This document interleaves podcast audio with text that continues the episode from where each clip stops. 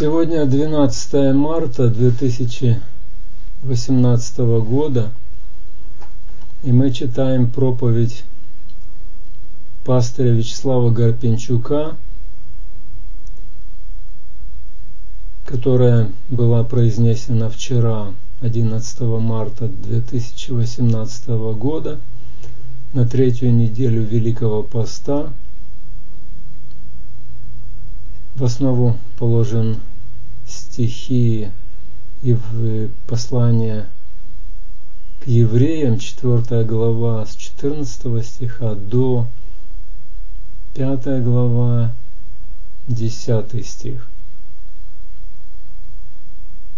Тема проповеди «Причина вечного спасения».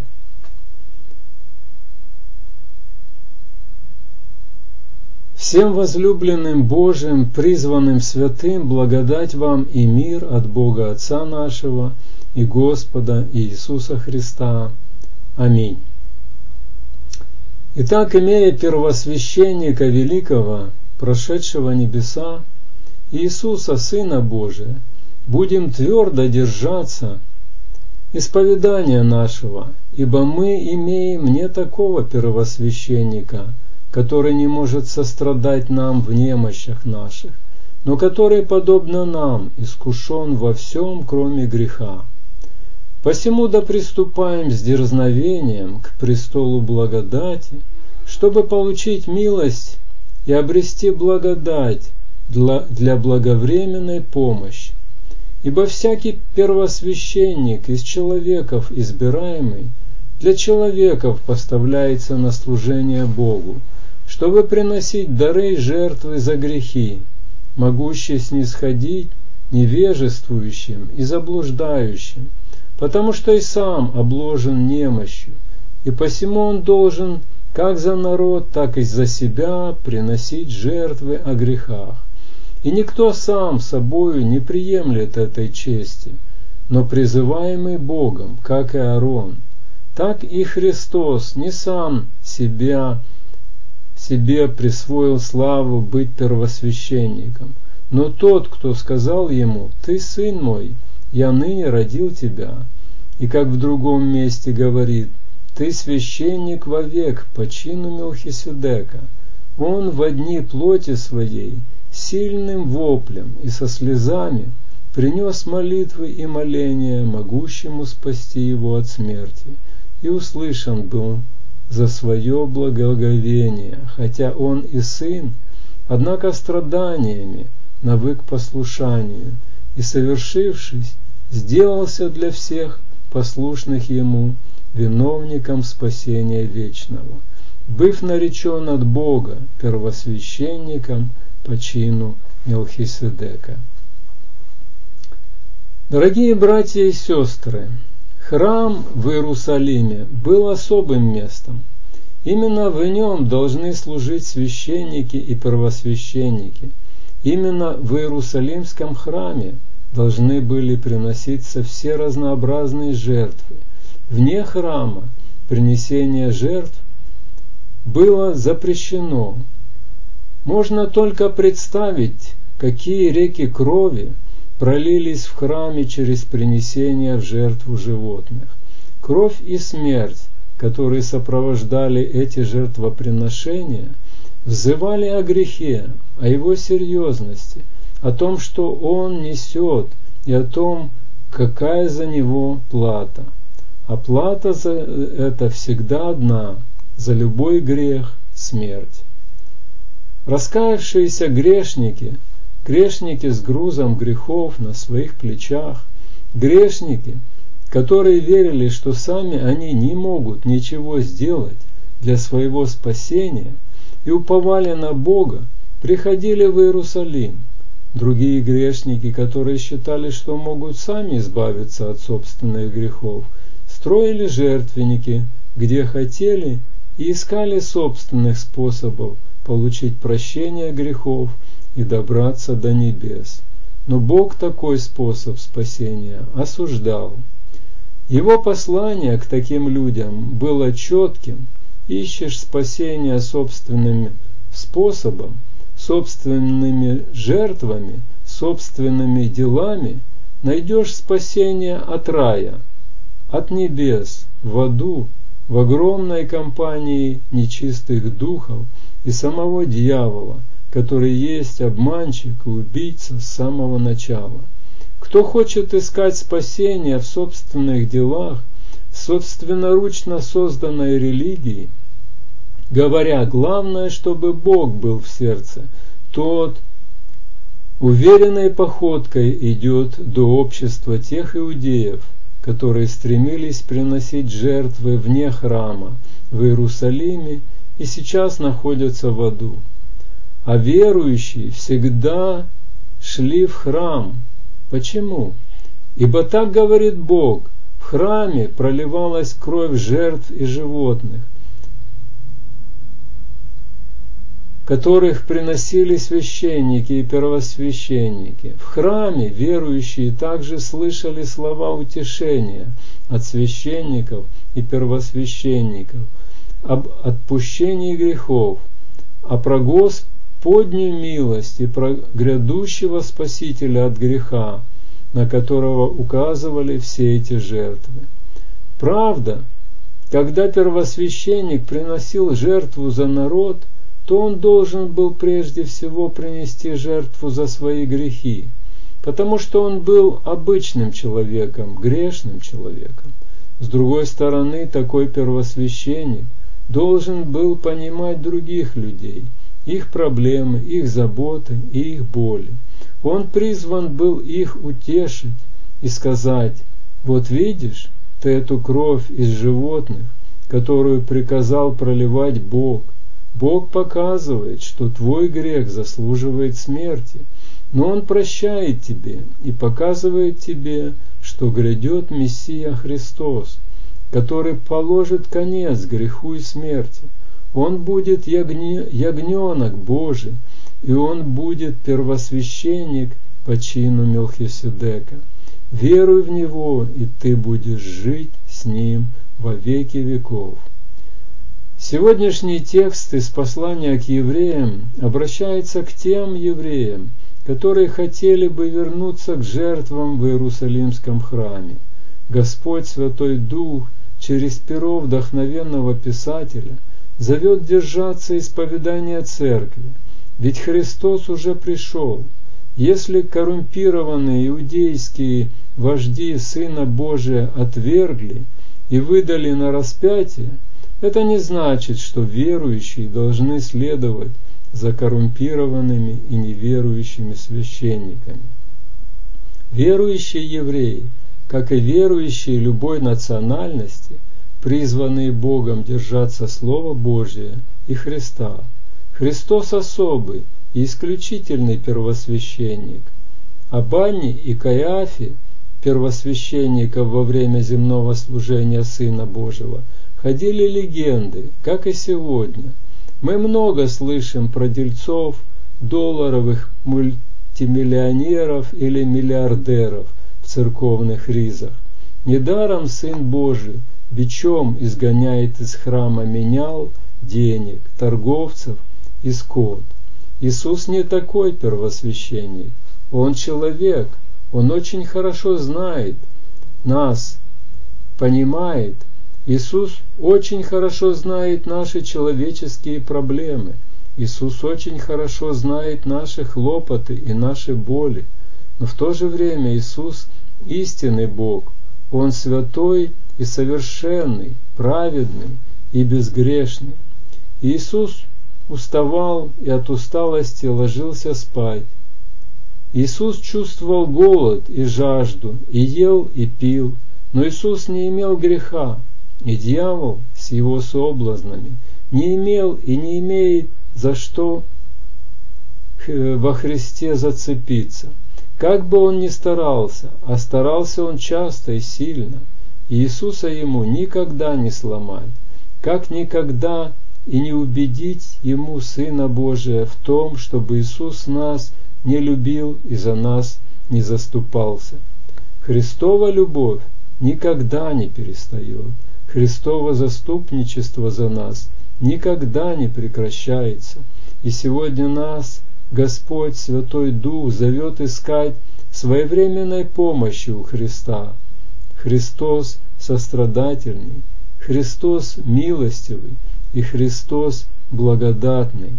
Когда вы обращаетесь ко Христу за помощью от греха, то Он никогда не будет вас судить. Мы грешные люди, и нам порой может не хватать то поним, того понимания и того сострадания, а то и того и другого вместе, но не Христу. У Христа никогда нет недостатка в сочувствии. Он все время сочувствует вам, дорогие братья и сестры. Он чувствует вашу боль.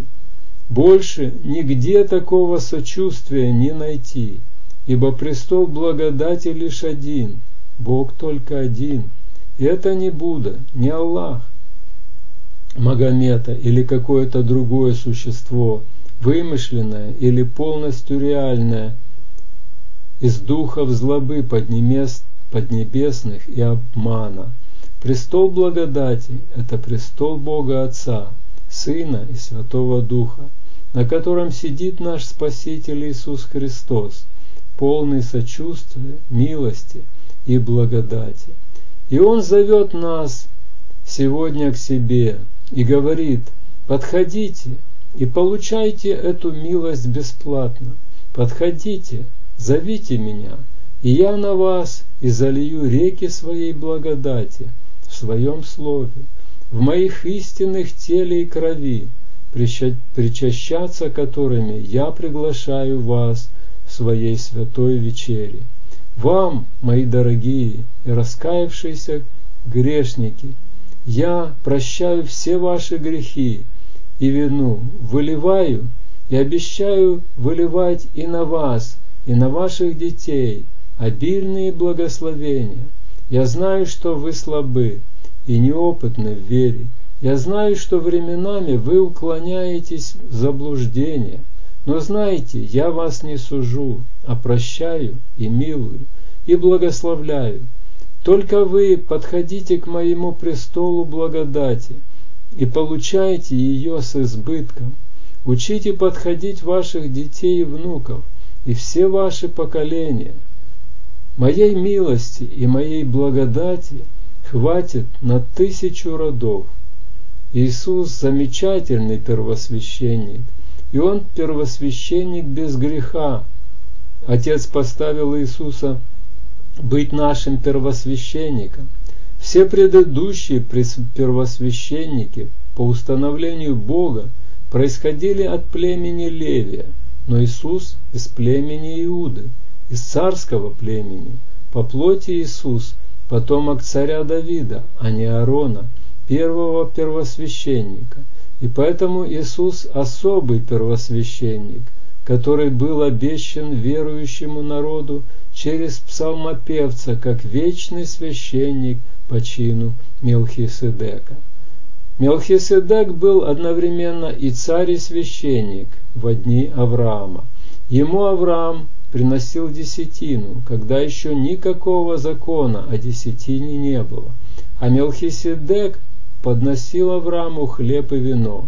Как никто не знал родословной Мелхиседека, также невозможно постичь сущность Иисуса, тайну Его божественности и воплощения. Бог стал человеком, царь Иудеи и царь царей пришел, чтобы воевать за свой народ и за все человечество. Сын Божий хотел жить. Сегодня Писание говорят нам, что Он в одни плоти Своей сильным воплем и со слезами принес молитвы и моления, могущему спасти его от смерти, и услышан был за свое, благоволе... за свое благоговение. Но еще больше Он хотел, чтобы мы могли жить вечно, чтобы вы, дорогие братья и сестры, имели прощение грехов – праведность, воскресение и вечную жизнь в Царстве Божьем. Воля Отца, воля Сына и воля Святого Духа была одна – спасти нас от наших грехов и дать нам прощение и вечную жизнь. Иисус Христос, священник вовек, принес в жертву не животное, а себя самого, на которого все жертвы животных указывали на протяжении тысячелетий человеческой истории. Его жертвенник был крест Голгофы, а его святое тело является храмом, из которого выливалась его святая и невинная кровь за грехи и вину каждого из нас. Эта кровь, как говорит апостол Иоанн, очищает нас от всякого греха. Или как мы пели, с его лица и рук и ног течет до сих пор святая кровь, она с каждого смывает грех, кто в вере до Христа пришел, кто приступил и приступает к Христову престолу благодати. Иисус Христос говорит нам, Писание, есть причина вечного спасения, другой причины нет. Он усовершенствовался, то есть он завершил миссию, с которой он пришел в этот мир, миссию искупления нас от греха. Масса религий предлагают спасение, но умер за людей только Сын Божий. И из всех людей и всего человечества только Он воскрес, преодолев и грех, и смерть, наш грех и нашу смерть. Как иметь это спасение, которое получил Иисус? На этот ответ дает нам сегодня тоже Святое Писание. Господь Святой Дух говорит, что спасение, которое получил Иисус Христос, принадлежит тем, кто ему послушен, то есть прощение грехов, праведность, воскресение и вечную жизнь принадлежат тому, кто верует в Иисуса Христа. Именно это имеет в виду Писание. Именно о таком послушании и говорит наш Спаситель. Верить в Него, доверять Его Слову и находиться до конца жизни в вере во Христа и в Христовом Слове. Бог называет Сына Своего Единородного первосвященником по чину Мелхиседека. Дорогие братья и сестры, Христово служение продолжается и будет продолжаться аж до тех пор, пока вы, призванные Святым Духом, через Евангелие к вере в Христа – не войдете в славе в Царство Божие. К тому времени престол благодати, его неизреченной любви и милости, открытый для вас, для ваших просьб и мольбы, чтобы не судить вас, а прийти каждому из вас на помощь, утешить, укрепить, ободрить и вести высокой дорогой, дорогой христианской веры в Царство Небесное. И только Иисус Христос был, есть и будет причиной нашего вечного спасения. В Его святое имя. Аминь. Благодать Господа нашего Иисуса Христа со всеми вами. Аминь.